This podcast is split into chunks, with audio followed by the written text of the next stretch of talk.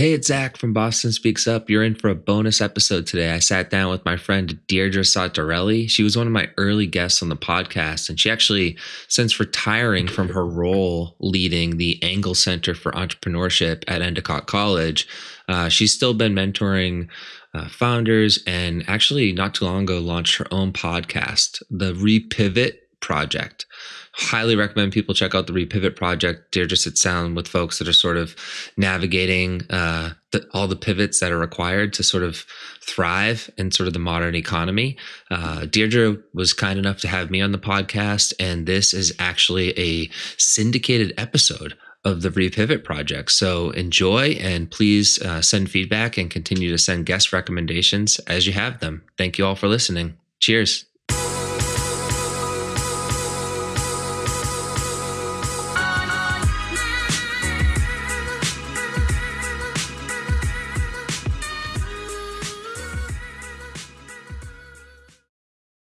Silicon Valley Bank is a proud sponsor of Boston Speaks Up. For more than 35 years, Silicon Valley Bank has helped innovative companies and their investors move bold ideas forward fast. SVB provides targeted financial services and expertise through its offices at 53 State Street in downtown Boston and in Newton, and innovation centers around the world. With commercial, international, and private banking services, SVB helps address the unique needs of Boston's innovators. Learn more at svb.com. Zach, welcome to the Repivot Project. Thanks, Deirdre. I'm so uh, grateful to be here. Thanks for having me. Yeah, you know, I was thinking about this. You you were my first podcast, meaning I was a guest on your podcast, which we're going to talk about a little bit later. But that was the very first podcast I did, and that was probably three or four years ago now. Yeah, if I'm guessing right, it's 2019 yeah. maybe the end of the year, or, or or it could have been early 2020. So that was yeah, at least probably about three years ago. Yeah, well, I'm grateful that our friendship yeah. has continued and and it's evolved. And actually, that's what we're going to be talking about today. And specifically, we're going to talk about your business, Value Creation Labs, and how that has evolved uh, since you gave it birth not that long ago. Thank you. I really appreciate the opportunity. Zach, you talk a lot about professional and personal values being in alignment. Can you help explain that in terms of Value Creation Labs? The mission of Value Creation Labs um, is not all too different from uh, the mission of its founder. Uh, one of its myself, and that, like I am, I think our company is uh, looking to collaborate with very different types of um, minds that bring totally unique and different and complementary skill sets to the table to introduce new ideas, brands, products into the market. I've been someone since elementary school that always appreciated discovering something and then sharing it with others and then doing things with it. Mm-hmm. Uh, and so I think, you know, Value Creation Labs is it's one part sort of like a, a core full time sort of group of partners. But then we also have this consortium of, of folks that have touched um, my life or some of my partners' lives. And depending on the project we're on or a certain problem, challenge that we're trying to tackle with a given project, we'll pull different folks from what we, you know, what we would call our consortium into the mix to help to help add some uh, add some value. So very much that when the name came to us, we were surprised to find out it wasn't trademarked, which we're going through the, the process right now. A um, little bit of a backlog at the United States uh, Patent and Trademark Office, but really good chance of locking that in right now. So we have a sort of trademark pending. And when we when we announced the business, quite a few of my friends were, were saying on on LinkedIn, this is the perfect kind of business for you to run because that's kind of what that's this is what I've been known to do, which is maybe 10 years ago, companies were hiring me for public relations and media relations, but there was always five or six other things, different ideas, marketing campaigns, business development introductions, things outside the scope of work if you're right. talking in agency terms, that at times got me a little bit on thin ice at places I worked because I wasn't sticking to like the the scope. But that's but Value Creation Labs is just not a one size fits all shop. We don't take we don't rinse and repeat a solution from one company to the next, and we don't rinse and repeat rinse and repeat a solution from one sort of campaign or or challenge for one particular company from one to the next. We we take like an authentic, sort of genuine approach to each thing in front of us, and and try to be as helpful and generating a value as possible. The main value creation lab is like a lever that you can move in one direction or the other depending upon what the client needs so that you're not particularly stuck in just say uh, doing press releases or you know doing branding design you can really morph into whatever that client needs because you've got you've got a, a, deep bench and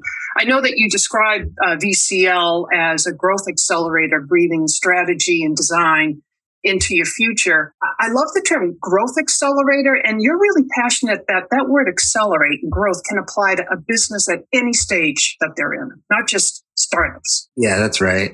There's a great book out. It's called Always Day One, and it's written by Alex Kantrowitz who at the time when I met him was a young hotshot tech reporter at Ad Age. He went on to BuzzFeed and he was the tech correspondent at BuzzFeed. And while there, he got the idea to write this book. And he went and visited with, he sat down with Mark Zuckerberg. Uh, he went and sat down. He went up to Seattle. He sat, sat down with Amazon. Um, and he sat down with basically some of the biggest, most dominant players in, in the world. And the, what he sort of arrived at the conclusion was the companies that win treat every day like it's day one. Like they're a startup and they need to create a ton of value. And so I love that book because it's, you know, it, it, it, first of all, it kind of takes a bit, it, it sort of takes the veil back on how Facebook is Facebook. And if folks don't know, it's like lots of small teams of three, four people just like scrumming together and innovating every day. And that's how companies win. That's how VCL will does win and will win is thinking every day on our to- toes, being agile. So that's sort of a lot of the, the sort of mindset that we, that, that I've embraced in, in sort of business and really in, in life. And so what that means is to your question, doesn't matter what size the company is, what stage they're at, how young, how mature, how advanced they are, if they're a public company or if they're pre seed funding. All companies need to innovate and they need to pretty rapidly innovate and be willing to pivot in the modern economy. Right. And that's why I'm so passionate. Uh, you and I are both educators as well in our spare time, and the whole idea of like intrapreneurship, so acting like an entrepreneur, but within an organization is so important because the truth of the matter is not everyone's going to go work for a startup, but that doesn't mean to say you can't act entrepreneurially within a large organization. You have to if you if you're going to stay relevant, particularly yeah. in in these days. And so, you know, obviously this podcast is about people who have practices, who uh, help others go through transformation. And even VCL had its own transformation recently as well, too. You want to tell me a little bit about that? Yeah, um, yeah, and it sort of it builds right off that last question. So in Q2 of this year, maybe some other folks dealt with the shifts in the market and felt that a bit. Some, you know, as, as some would refer to it, we're in sort of a bear market right now, or we. Mm-hmm. You know, by certain people's definitions, perhaps we're in the beginning of a recession. Who knows? But whatever the economy is, however you want to define the economy we're in, it's it's not the economy we we're in the last couple of years. And what that meant um, for VCL in Q2 is that where we were over indexing a little bit on on earlier stage startups, it meant bumpy seas ahead. So for a company, you know, for like one company we were working with, they were about to launch their platform. They were pre-revenue.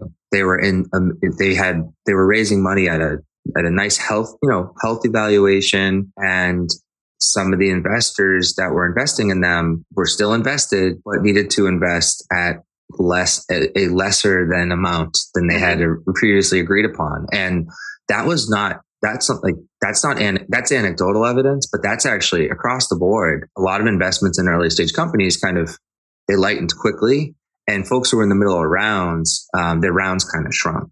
Mm-hmm. And so that was happening at the same time as yours truly continuing his uh, athletic pursuits on the soccer field. And so I was playing soccer in May and actually tore my Achilles. Oh. Um, full rupture, it popped. I went to turn around to see what had popped. I realized I, I realized I had popped the flat. Um, it, it sounds like thing.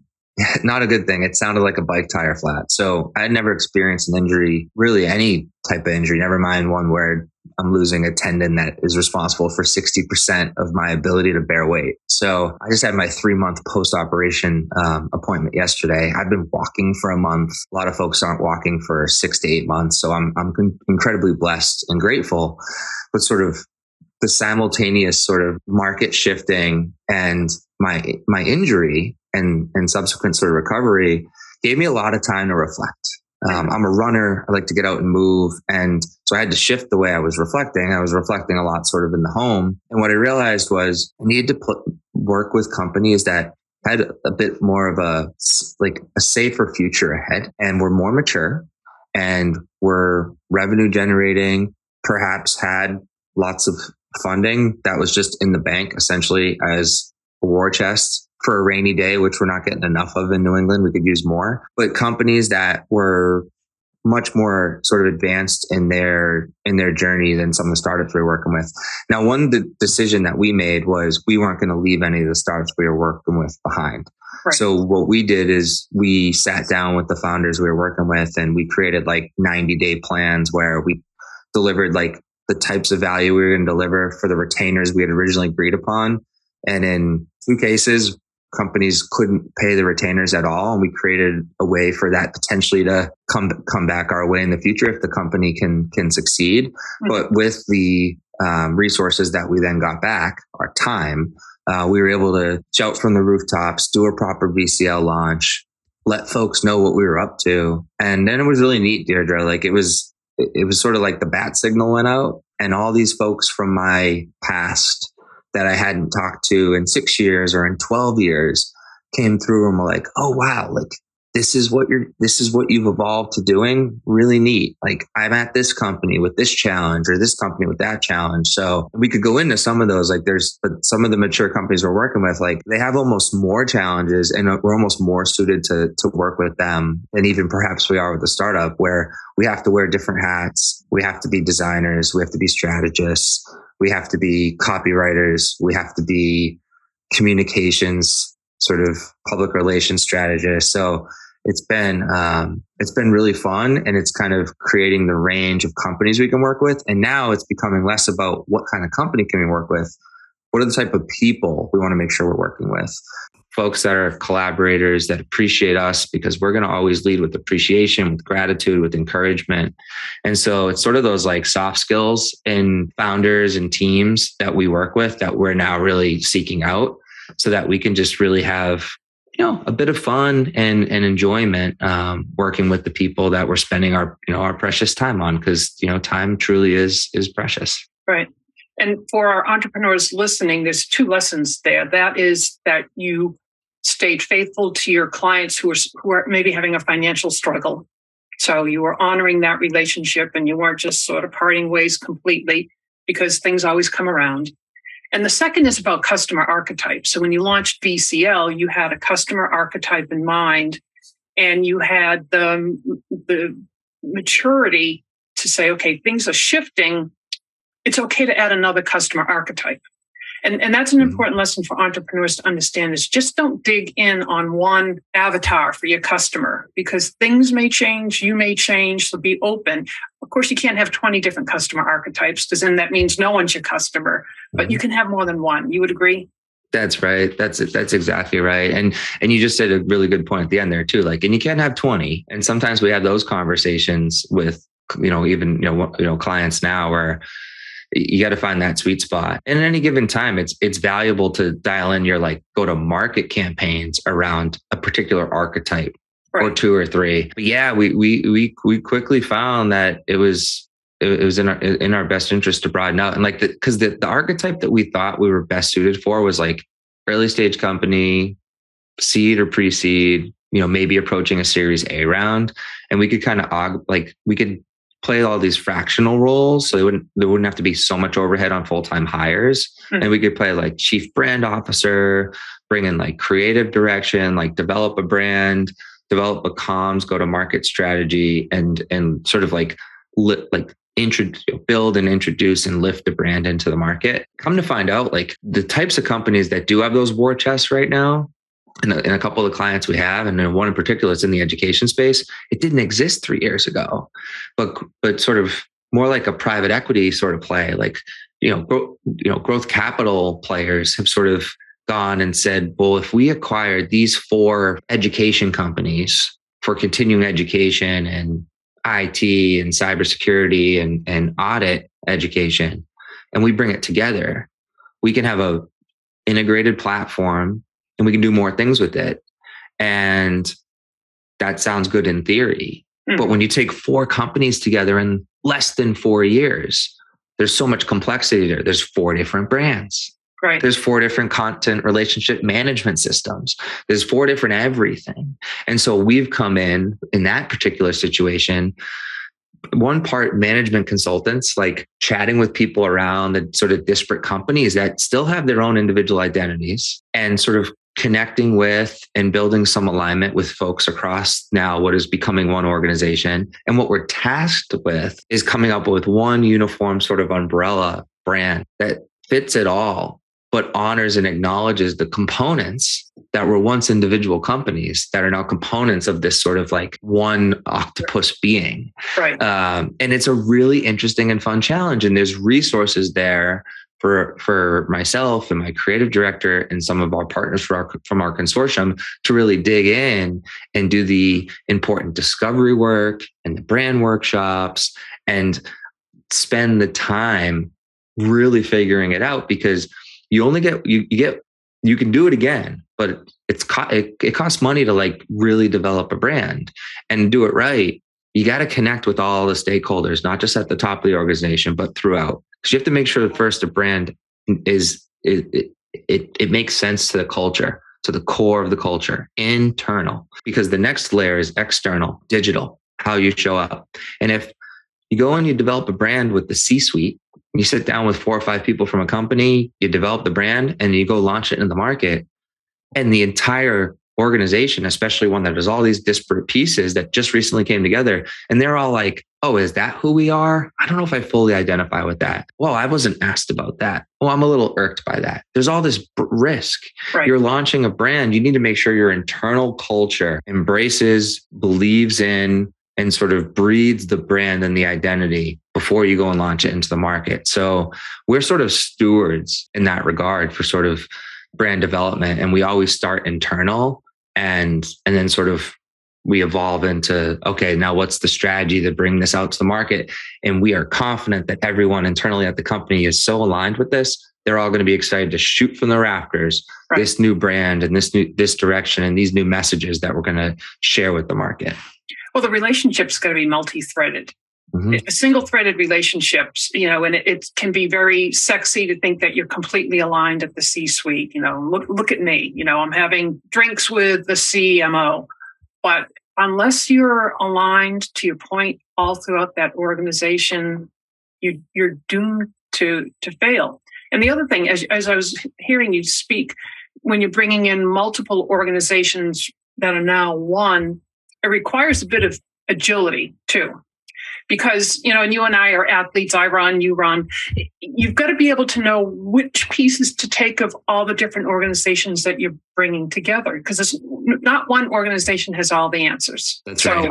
so you've got to be able to kind of put your ear on the rail listen and then start to pull it together. And and you get and you know times time's ticking so you got to do it very quickly too. Yeah.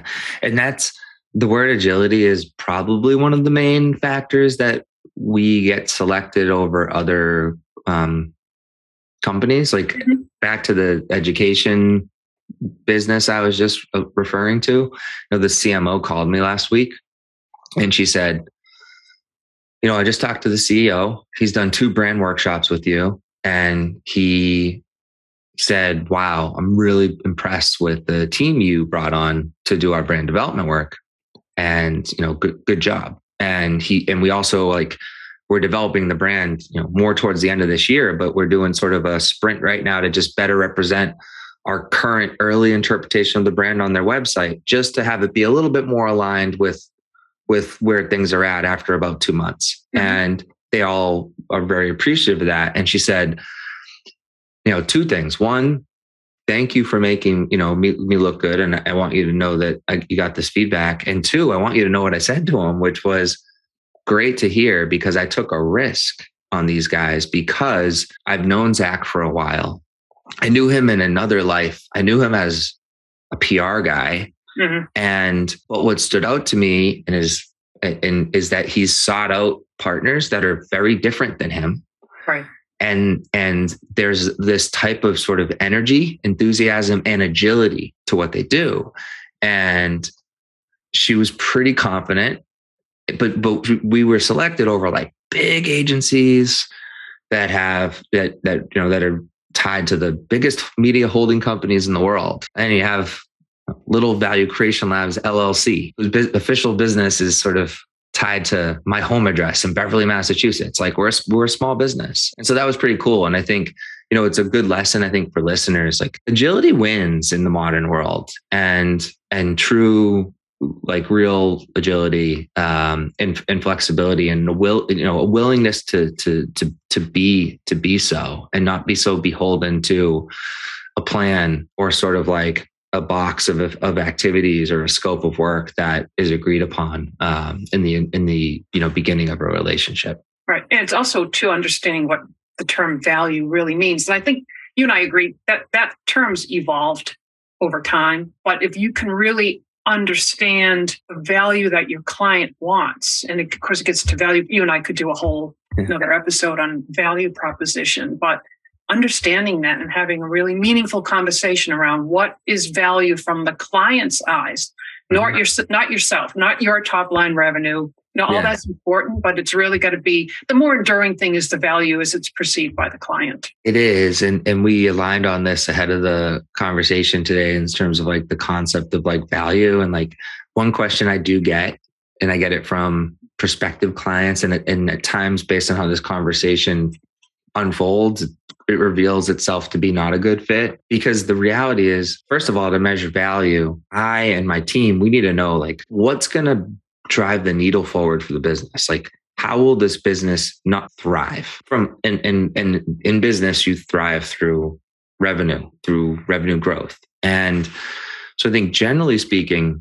brand, public relations, and to a lesser extent, marketing. You can measure a little bit more in some like account based marketing, whatnot, but especially in brand and awareness, like tougher things to measure. So what we like to measure us and, and also not the only things we help with. So what we like to say is we want to be measured based on the company's growth while we're tied to it. Like mm-hmm. we like and one of the most critical comp- components of a modern business is its brand and how it shows up in the world like what it's saying when it shows up in the world, what it looks like when it shows up in the world. And so we like the top, but whatever those specific sort of business goals are, those those business critical sort of like revenue goals, that's what we'll align ourselves to, and that's what we'll hold ourselves accountable to. You mentioned earlier about the VCL consortium, and I also know too you've got a roster of some really striking talent. You've got Tyler Scholl, Chris Cardoza, Frank Sinton, Justin Bingham, who uh, actually worked with Tim Berners Lee, who was the inventor of the World Wide Web. So you've got some a1 top notch talent. Yeah. And then this, the, the notion of the consortium helps you bring in, I'm gonna, I'm gonna call it like almost like just in time talent. Does mm-hmm. that make sense? Yeah, it does. Yeah, it does. Like, and I've been, this is my second go at it. I've built a consortium before and did that when I was out in Los Angeles and so consortium is an interesting concept for me. It's a it's a dynamic group of people that offer entirely different skill sets and whose only connection is the consortium itself.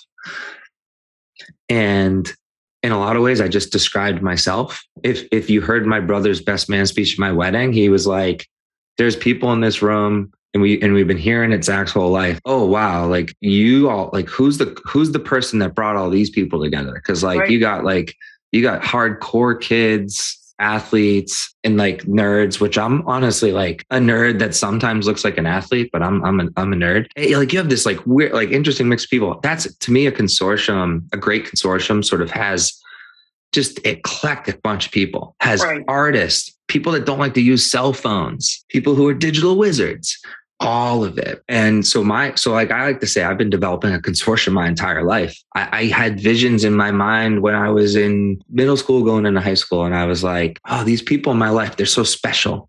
they're so gifted. They do such interesting things. My buddy Justin just tested off the charts. He's going to Phillips Academy Andover. Like he's just going to do amazing things and different things than I'll ever do. And my intention a, as an eighth grader was like, I'm going to find ways to work with Justin. Yeah. I'm going to find ways to work with Mark and work with this person and work with Sarah, work with, with, with Annie, you name it. And that's just been this like natural intention in me. And, and so how that's manifested like in the present day is I found some like minds to partner with me at VCL that have completely different, like hard skill sets. Like my our creative director, director Tyler Scholl, he's a creative savant. Really, he can build brands. He like he can he can design he can he can design just about anything. He can he can create really complex custom animations. He's he's launched and built brands. He's gone and worked at fidelity designing much of the doing user experience design and designing like products for like one of the most valuable companies in in greater boston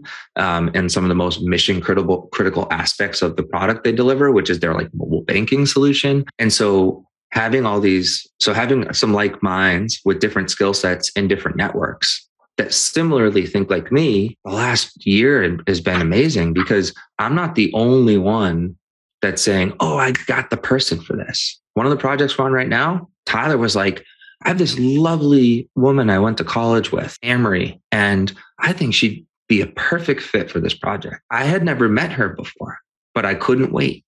And I met her. And after one conversation, I was like, she's amazing. So we had like a nice one on one. I was like, how much projects do you have? Do you want to work with us? Short story. After a couple months, we've been work, we've been working together smoothly for a couple months. She's getting married later this month. In September, she's ramping up more to work with us on projects. She's just so lovely and she's a great collaborator. So, me, the power networker with hundreds of people in my network, like that it's not always it's not just a me thing so i want to make that clear too i think a great consortium has like just like-minded individuals like kind of just like bring into the mix their their um, kind of dynamic range of sort of friends that they've met professionally. In my case, there are a lot of friends I had first that just developed into really interesting professionals, subject uh, experts. Yeah. And, and, you also want your consortium to to be multi-threaded as well. To your point, you don't want everything to be leading back to one person. That's right. Yeah, that's right. And it can, and this is kind of comes back to the agility where like the clients, really the partners, because like the ones that really are a good fit, they end up signing like a two year contract with us and they'll see the value in Zach and Tyler and maybe one or two other people in the consortium that are like going to be core to the solution we're going to offer them as a baseline. And then they see the value in the VCL consortium. Yeah. And they and then further, we come up with like a cost structure that's a little bit lesser than typical and almost comparable to like a, a PR point solution. But you get all these solutions. All this. You get all and this. Yeah, so it's like you get all these solutions for the same or less price. Like it, like this is a really competitive solution when you can when you look at the, all the different agency solutions we compete with, and then we'll get a little uh, equity vesting schedule will go on. So now it's like we're locked in for two years. We're helping the company reduce burn and not need certain roles. And then at times, quarter, it's like this quarter for a company at the end of this year, we want to activate an analyst program to create an analyst report to do mm-hmm. a business development effort with all their key channel partners. So what we're going to do is we're going to flex our analyst group, which did that cybersecurity report for, for Boston not too long ago. And we're going to bring that solution in for a quarter. Right. And then we're going to pull that back. And then maybe the next quarter after that, maybe we'll ramp up video production. And that's where Chris Cardoza comes in. And then we're going to do some really interesting video work. And he's doing work for ICA Watershed and TB12. He's on another level. Nice. But again, he we we vibe and connect at a at a human level. And and and it benefit and, and some of the some of the best like talent most talented people. I'm trying not to call people talent. Tyler has told me like makes people feel like you know, it, it, like it's almost not human. So it's like, but talented people, I found they're they work like this. Folks like Chris Cardoza, they uh, we have very we're very similar minded. He's got his own business.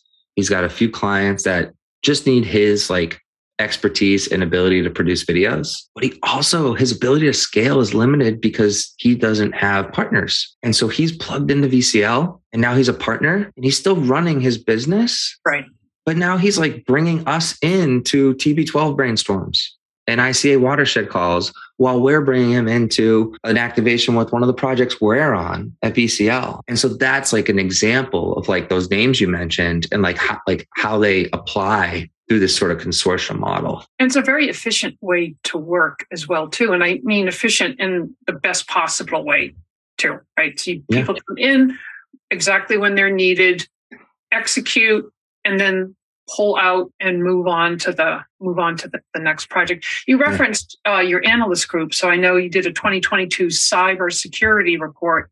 You looked out on Massachusetts, and what you saw was pretty encouraging in terms of the the money flowing into cybersecurity. Yeah, that's right. And I think it's interesting if you take a bigger step back. It's like what are the big some of the most biggest most important categories of technology and, and where innovation is required and rapid innovation is required and cybersecurity is one of them. So to be a growing sort of center for cybersecurity innovation is is particularly promising for Massachusetts. I don't think it's surprising, um, but yeah, I mean, just as an example, like in 2021, 2.2 billion was invested in Massachusetts based cybersecurity companies. And that's up from 320 million the year prior. Wow. So when you're looking at pretty substantial growth, I think that's what, six, seven X. That's that's that's and it's and it's like that across some other industries. Like we, we actually I helped do a report prior to that one on robotics and micro location robotics is a subsector of robotics that is basically responsible for all the innovation in transportation um, around the globe. Boston has the most micro location robotics startups in, right now in, in, in the entire world. So yeah, so I've just been very encouraged by some of the work our analyst team's done because as a journalist by heart, I went to Boston University, college of communication, plenty of journalism training there. It's it's not the best economics and it's tough days for publishing and for journalism. Mm-hmm. So deep dive qualitative journalism is a little more rare to find than it was in the beginning of my career in the 2000s. And so one sort of it's more it's it's it's as much purposeful for us as anything. I mean our our analyst business generates some revenue, but it's it, it could break even and, and and I've done a report that has and that's okay because it's valuable for VCL to be connected to valuable knowledge that gets in the right knowledge that gets out to, to sort of educate people in a market and it ends up marketing VCL. And so it's a, it's a, it's an interesting component of our business and one that I think we treat differently and sort of how we treat, I would say Boston speaks up as well. Two, two thoughts there. First, anyone listening that's thinking of a career pivot, they might want to consider cybersecurity.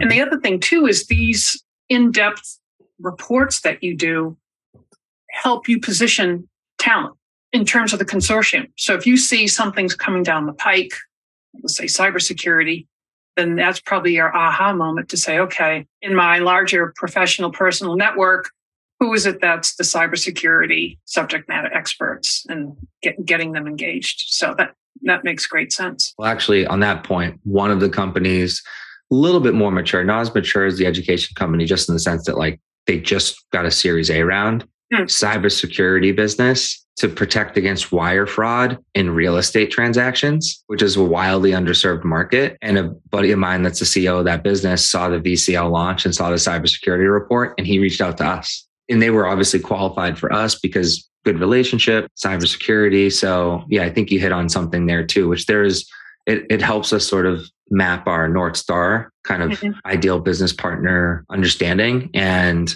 because there's only so much time and there's only so many companies we can work with. Right, exactly. So, your assessment of the startup community in Boston, how are things? It's great. I think that it's sort of coming back up to what reminds me of what it was like in the late 2000s. If folks listening are familiar with like when BostInno was brand new and Mashable was like pretty new and Pete Cashmore had one of the biggest Twitter handles and like BostInno was essentially the Mashable for Boston and it was like eating the Globe and Herald's like tech coverage lunch yeah. and it was it was outflanking Boston Business Journal and then they launched in a couple other cities and American City Business Journals had to acquire BostInno because so well it was doing.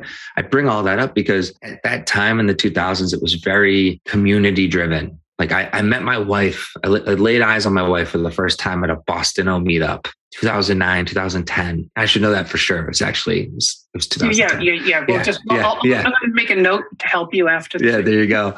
Um, and it, what's interesting about sort of Boston then and the Boston that I came back to in like 2018, you know, after being in LA for five years, is plenty of community players. Staple community players are like Silicon Valley Bank.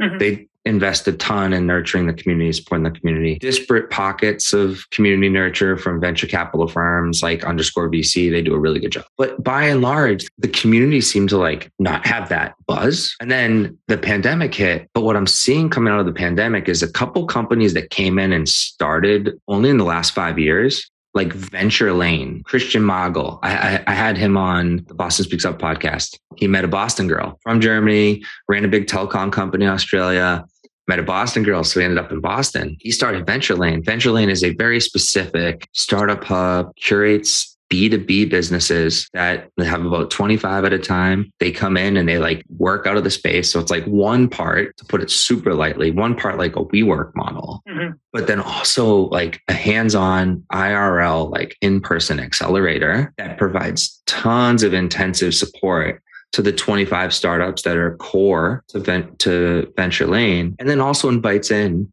an ecosystem and has like additional memberships and services for companies outside that core 25. Venture Lane is a fascinating model. I encourage anyone to look it up and see what they're doing. It is a, it is, there will be more venture lanes in the future and that, and, and what you're seeing is Venture Lane plugging in with Silicon Valley Bank and you're seeing First Republic Bank come in and they're plugging in with Venture Lane and they're plugging in with underscore VC. And you're seeing a lot more banks, VCs, startup studios, Techstars, Boston's getting involved with these same groups I'm talking about. So mm-hmm. you're seeing Scroobius, which is helping sort of underrepresented people and founders get the support they don't typically have. And you're seeing them all collaborate with each other. And so I'm, in addition to just seeing like the, the macroeconomics, like tons, you know, billions of dollars going into cybersecurity in Boston, like that's great for the ecosystem. But for me, why this ecosystem thrives, it's the talented people and it's the community. And Boston is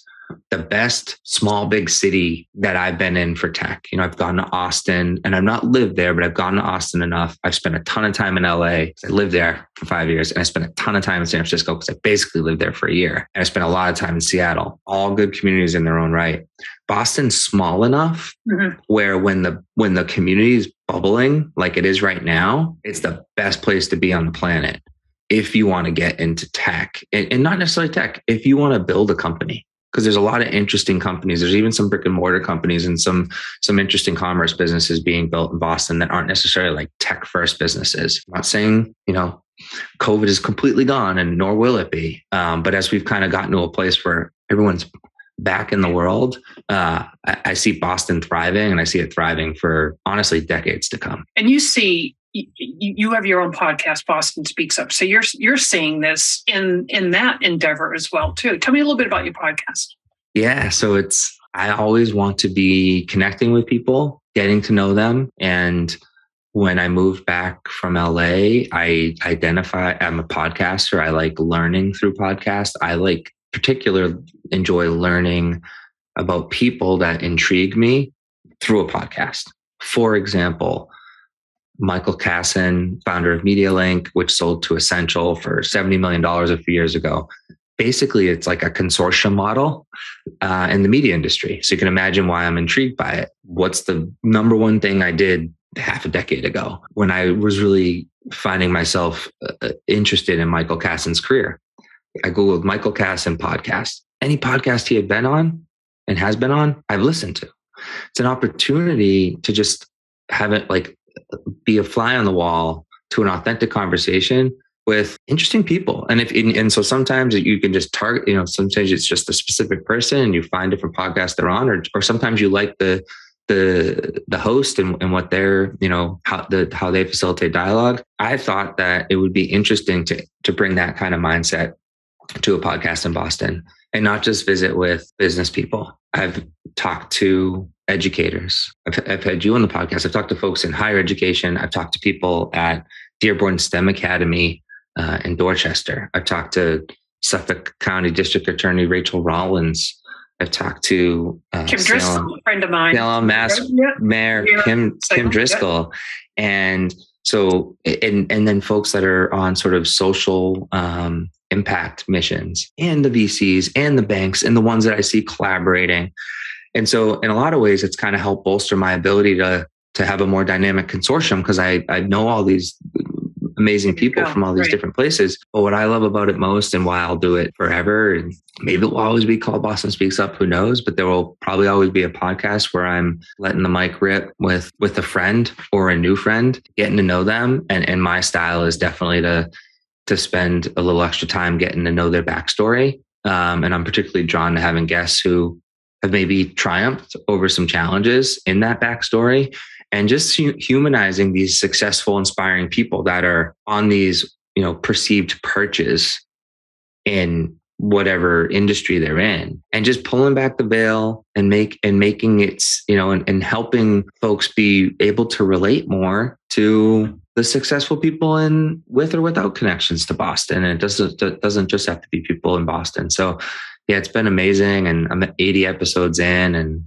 not slowing down anytime soon Nice. And my feeling on podcasts, if you walk away with one gem, it's been worth the time listening yeah. to the podcast. I mean, you almost always learn one thing. So yeah. um, I know that uh, this fall there's something special for you coming up in October. What is that? Oh, I'm going to Disney World. You're going to Disney. yep. How does that feel? It feels good. So yeah, it, it, shouldn't come as any surprise that this morning we were watching Cinderella. Our daughter lost her second tooth, and the tooth fairy came this morning, which she was excited about. So she was up pretty early. So we actually watched Cinderella this morning before summer camp. Um, so she's really excited about Disney World. We're making sure we watch all the uh, all the princess movies. She's over indexed on on the Frozen movies because she loves Elsa and Anna. Um, but yeah, I've, you know, my wife and I have haven't been to Disney World much in our lives. We went to Disneyland together when we were um, living in LA, but this is the first time we'll take our daughter, and we uh, revealed that to her last week, and she's she's very excited. And is there such a thing as too much Frozen movies? I don't know.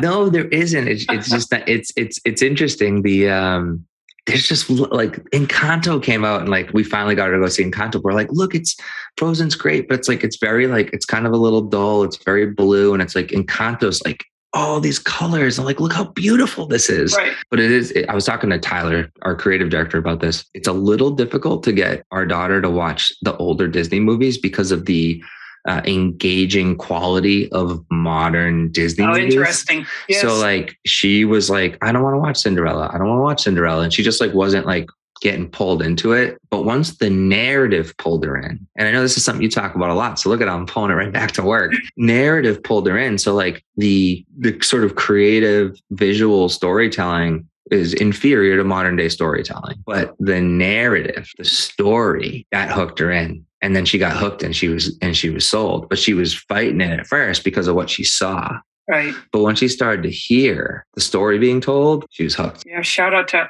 all of our entrepreneurs you've got to have a great story so speaking of uh, story I know that both you and your wife, by the way, are very involved in the community. Your wife is involved in the animal welfare at mm-hmm. the North Shore Animal Shelter, right? Yep. And you've got a daughter so let's fast forward. In terms of narrative, if you had access to a time capsule when your daughter turns 21, what story would you want there to be in that time capsule for her? Well, I'll have to think about the story a little bit as I go. Um, and I will say, I did think about this and like, I know one thing I definitely want to share with her. And I think this will maybe spark like an example. But for me, I would say, Mila, love yourself, be proud of being you. And when you misstep, because we all do, be accountable and own it.